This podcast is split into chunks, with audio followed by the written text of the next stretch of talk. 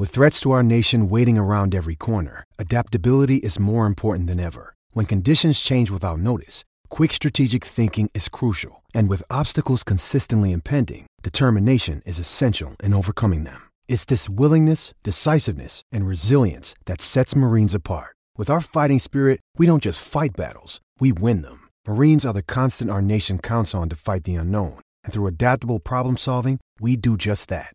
Learn more at marines.com.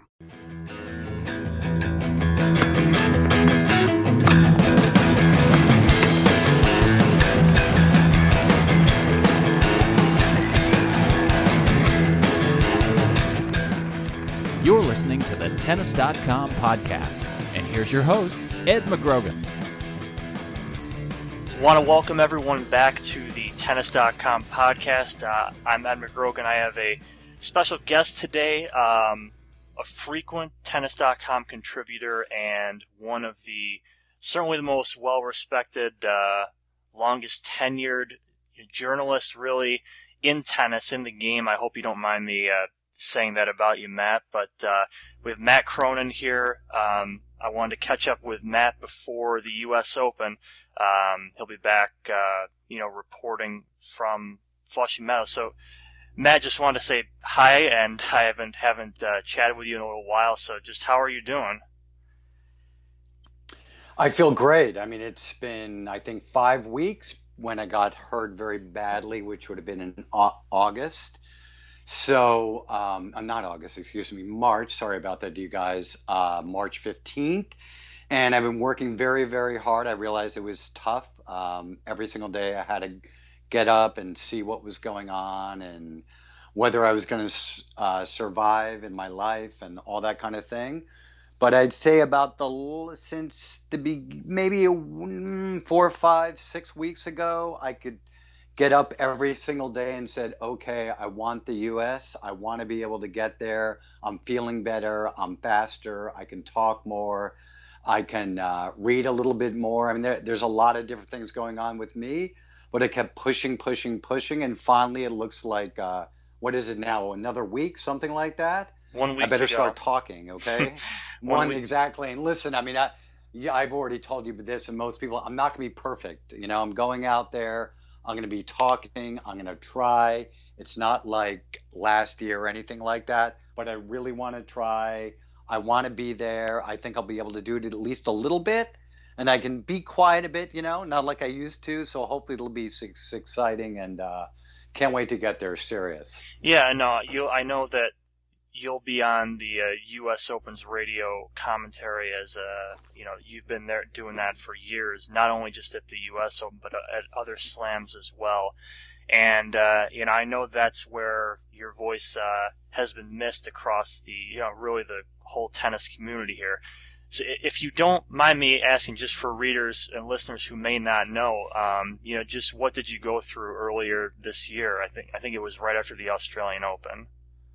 Yeah, that was very dis- disappointing because I was in um, Australia for five weeks, and I was it was a great time. You know, I worked I think every single day, beginning December 26th, and then I'd say, which I actually haven't told many people, but about three days before the AO ended, I started to feel a little bit strange, and I actually called a couple of people at home, in the United States, and said, I don't know what's going on here but around my body it feels very strange. I've never had it before. I'm 52, but it was 51 there.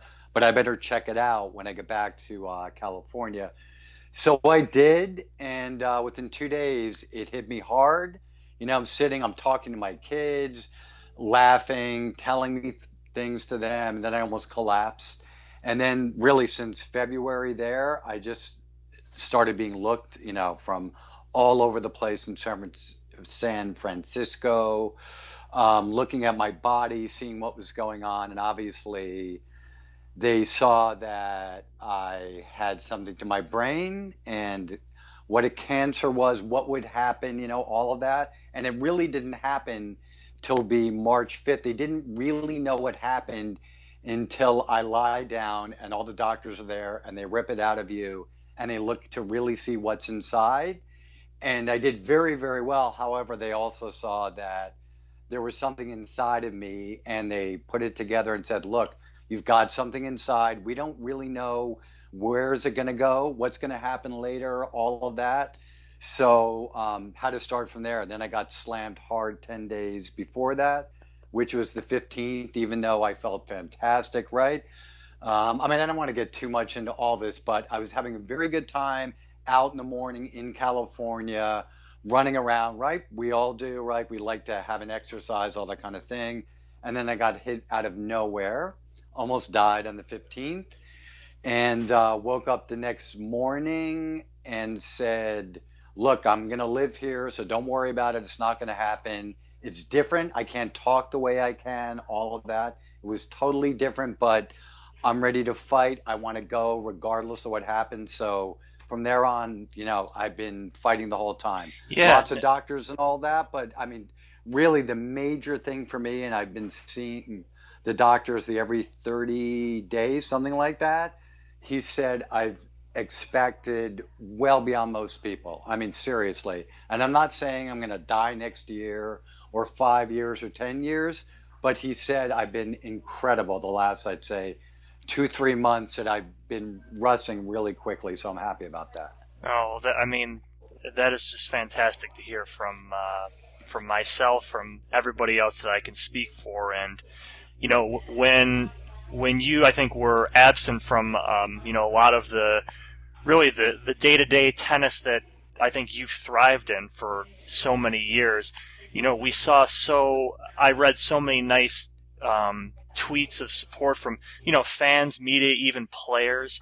Um, Steve Tignor, our you know works for us, Joel Drucker as well. They wrote some really lovely pieces, you know, about you, and I think, and just you know, the impact that uh, yeah, that you've had really on the sport from a journalism perspective, and it's I just want to say it's you know it's fantastic that you know in whatever capacity you'll be uh, at the Open, and like I said, I know you'll be doing some radio work there. It's it's going to be great to have you back there, you know, in the room with all of us, and you know, letting people, you know, get their fix of you again because I think uh, a lot of them miss hearing from you. So yeah, I just want to say it's it's great to have you back. Well, that's very very nice, and on the on my side, seeing what people are saying to me, really, I people are so nice to me and who are so legitimate to me. That includes you and the friends and how nice they made me. I mean, I, it wasn't like they just went in there and said, okay, Matt, good luck, blah, blah, blah. I mean, people actually knew. And I'm telling you, from one day all the way until I die, when 20 years, 30 years, one year, whatever, I'm always going to respect what everyone said recently again because they're so so so nice, really, and it makes for me for tennis. It I just absolutely love there, love being there, people there, the whole thing. So let's do it again, right? Let's we'll do it. Try it yeah. one more time. Yeah, exactly. Yeah, it's uh, it's it's coming up fast. Just uh, you know, we're just about a few days away, really, from everything. So you know, while I have you here, I, I definitely wanted to, I guess, just maybe catch up with you, get some thoughts you have on really the game going into the Open. I mean, what uh, what have you been watching lately in in terms of tennis? What have you caught from uh, tournaments perspective? Well, I'd say that you know, with me, because this is realistic. I mean, there was a, I'd say the first two to three months after I got hurt, it wasn't as if I could actually watch it more. So I started with in France about halfway through. Okay, so I could watch it, I could see it, I could remember it, and from then on, I've watched it as as you know, as pretty much as I could. So then now, getting through yesterday, for we had Cincy, then we had Canada, all of that. I've been looking close, and at this point, it's pretty wide open to everywhere. And we have what? So yesterday, which I'm sure you saw, you had Roger getting through. He wins Cincinnati. We find out that Rafa can't play. We have Novak, who all of a sudden had a beautiful Wimb- Wimbledon, excuse me, to be uh, fed. What was it, seven five in the fifth or something like that, right? To win. Yep. Yeah. Right, something like that. But then he comes over to the U.S. and doesn't look like he's very good, and he and he isn't um, sure as to how he's going to play his best, right? And we have Murray, who hasn't played well now, what almost a year since he's been hurt. It's been. So I mean, you- I I mean, since at he, least. really since he, you know, almost. It's kind of he, he won Wimbledon, and we uh, we really just haven't seen the, the, that type of Andy Murray since that point. So it's been puzzling for Murray for sure. You know, he'll be Yeah. he'll be he'll be ranked uh, number eight or nine actually. Yeah, I mean, I'm sure you know as well as I do or better, okay? But if you look at the ATP right now, what was the last time you said, okay, I know the guy who's coming? There's going to be one guy who's going to be great, and it's totally open. And right now, I'd say the last time might have happened, what, 2003 with with Andy? And I, I mean, Yeah, essentially, that, I- essentially the pre-Roger era of dominance. I mean, you you have always had, for the most part, um, you know, I, I, the year, the tennis year has largely been almost written by this point in in the season, by late August, and that and that's really up for you know, it's for the taking right now. I think this U.S. Open in particular is an opportunity for a lot of players to really, you know, kind of assert themselves as ha- be having the best year of everyone. Absolutely. I mean, look at so it was nice to see that Roger actually won an ATP again, right? Because it's been tough for him to win. What was it, 2012? He was still more or less up there, right? Because he won, he won in England, right? And after that, he won what two tournaments um, last year, as far as I remember. So he's he's getting close, very very close, but he hasn't actually won it again. So you tell me, he comes in next week. Is he the man? Because yesterday, all of a sudden, he wins a tournament again. He'll be close, I'd say that, but I can't see for sure that he's got a the um, big guy coming in because I don't see that of him or anyone else at this point. Yeah, I actually, I mean, I do. When we do our picks, uh, I will be picking Roger to win the Open. I think for not only just on his form, but because of you know so many other factors that are kind of really uh, coalescing into this moment. I think a huge opportunity for him at you know age. Uh, 33 right now, which I don't think any of us foresaw that long ago. But I, I am going to give, you know, Roger the nod with this. It's going to be, it, it will be so interesting if he does perhaps end up playing Djokovic, you know, in the final. They're going to be the one and two seeds. And, you know, the kind of history that they've had at the U.S. Open, uh, in particular with Djokovic saving match points against him in two straight semifinals, two straight years. So, you know, if that does if that does happen to pass, that'll be something. But there are you know there are chances for any number of players, like you say. Some though, what about the? I mean, you know, again, but you look at the younger guys. Who are the younger guys now who are actually going to go win? I mean, you look. We looked at Milos, uh, lost I think what six times now to Federer, And he and he like- yeah, and he hasn't looked good in, in many of those losses. And uh, and, and otherwise and have to, Dimitrov too. Dimitrov I like to watch, but I'm not sure can he actually get to the final. Uh, that that's a long way, even though he's got talent. I I, th- I think the best of five set format on him is still going to be an obstacle, kind of until proven otherwise. I think he has made such good strides across the board, but you know, best of five is a different dynamic all around. He's going to have a very high seed, I will say that. So he's going to have a good draw, no matter no matter what, and maybe you know he can kind of work his way into this type of event. But it, it has been, um, you know, Dimitrov overall has not disappointed this year whatsoever. Him and Raonic. No, definitely. I mean, hey, look, I, you look at Dimitrov. Maybe he's playing a little bit better than his longtime girlfriend now, and that would be Maria. Yeah, let's let's get it exactly. We could switch over to that one. Yeah, let's. I mean, you are that. That is a fine segue as any there. So exactly.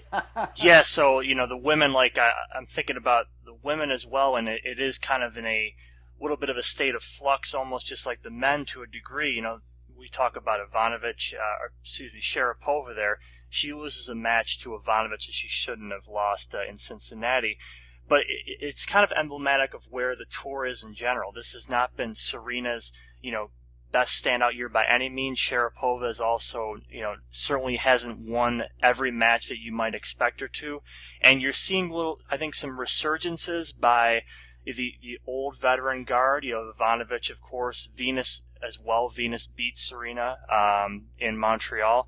Um, we're also going to see, I think, at this Open, a, a, a lot will be determined and said about how uh, Simona Halep does, given that number two seed she's going to have, and also Bouchard as well, who, you know, has had such a good streak in the majors, but is really tired out uh, and kind of uh, come back to earth this summer. So, you know, maybe some of your thoughts really on where the women stand.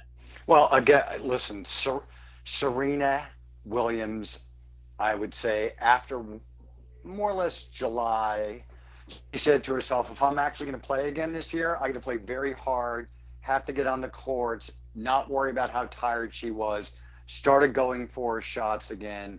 She does not, and you can tell when she's being honest about this. She said going into Stanford, which would have been in late July, I do not want to have a whole year when I'm not losing um, big players. So she did. I mean, she she played three matches in a row, which is, as far as I can remember, that she's played three straights in a row and not been tired and not just kept fighting even when she wasn't playing well. So she played very, very well. She wins two tournaments, lost to Venus, but now she comes into the U.S. again. And at least I think for most of us, if she plays well and she has more confidence, she's going to be the person to pick out. But as what what else you were saying, there's so many things to deal with. You have Halep, who's a young player. Number two hasn't won a slam yet, but she's getting closer and closer. Almost knocks out uh, Maria. I think six four in the third. I think it was in Cincy, something to that effect. And you can tell she and she had that great, you know, and she had that great French Open final with Sharapova too, and uh, you know, like you said, knocking at the door, but not there yet. Right, and and of course, and Sharapova herself, you know, she's not perfect after the after France again, but that was a gigantic win by Maria to begin with. But getting in in um, I'd say the past two or three weeks, she's just pushing a little bit, but she basically wants to getting better when she gets to the NYC because she's got to win a new one there too. I mean, she's what four slams now, or is it five? Five or four? Four uh, correct? Five, sl- five, five slams, slams had right. one of each, and who would have thought that the most she would have is at the French with two? Yep, and she's got since 2006 that she won the U.S. something to that effect. She needs another big one. Um, Li is out. I mean, she won Australia, which is kind of strange. Petra. Now here's another thing again. I mean, she she's in England. What was it now? Six, seven weeks ago. She wins it for the second time, and then she starts playing badly again immediately into the U.S., she could be out in two or three days. You know, and you were mentioning it. Go ahead. No, I was going to say that. I mean, it's it, it's almost comical with the Kvitova stuff. It's really is just the same old. You know, even even the second Wimbledon title doesn't seem to change. Really, just an incredibly inconsistent player. Uh, and she could be on round one. You never know. She could be, or she could reach the final. But you're right; it's just impossible to know with her. I mean, she's she's big enough to do so, but she gets frustrated pretty quickly. But you were mentioning back to uh, to uh, Eugene Bouchard, who obviously had really good Australia, RG, right, Wimbledon. All of a sudden, because I never saw that last year, she'd be that good as she did in 2014. I thought, okay, gradually she could be top 10, maybe top five. But all of a sudden, she's pushing all the way to the back. I mean, really, she's very, very fast. She's consistent. She's smart, all that. But like you were saying, she goes back to Canada and she's got a huge amount of pressure. You could see, and all of a sudden she she lost it. Now the question with her is, can she go in, into the U.S. and say, okay, this is the last big one. I want to show myself. And I would suspect, I don't know about you, but she's going to be very, very tough there because she's got a lot of good stuff going on right now. She, if she's doing our, I mean, she is doing very well, regardless regardless of just even those two little slip ups there. So I think it's you know I, I think she'll kind of go down guns blazing, perhaps you know, as a way to say it with what she's got going on at the Open here. But um, but like I said at the top here, I want to kind of uh, wrap this up for a bit and just let all you know uh, once again. Matt on Twitter. Matt is on Twitter as he always been at Tennis Reporters. Um, one of Sports Illustrated's must follows for I think two years running. Is that right? Yes, I think so. Yeah. Yeah, I, yes. I think it, it is a just another honor I, I thought I would have to mention there. And as good as it is, you know, speaking to you now, hearing you now, like I said, you'll be back um, in the U.S. Open radio booth, which you can catch all of um, those broadcasts on their website.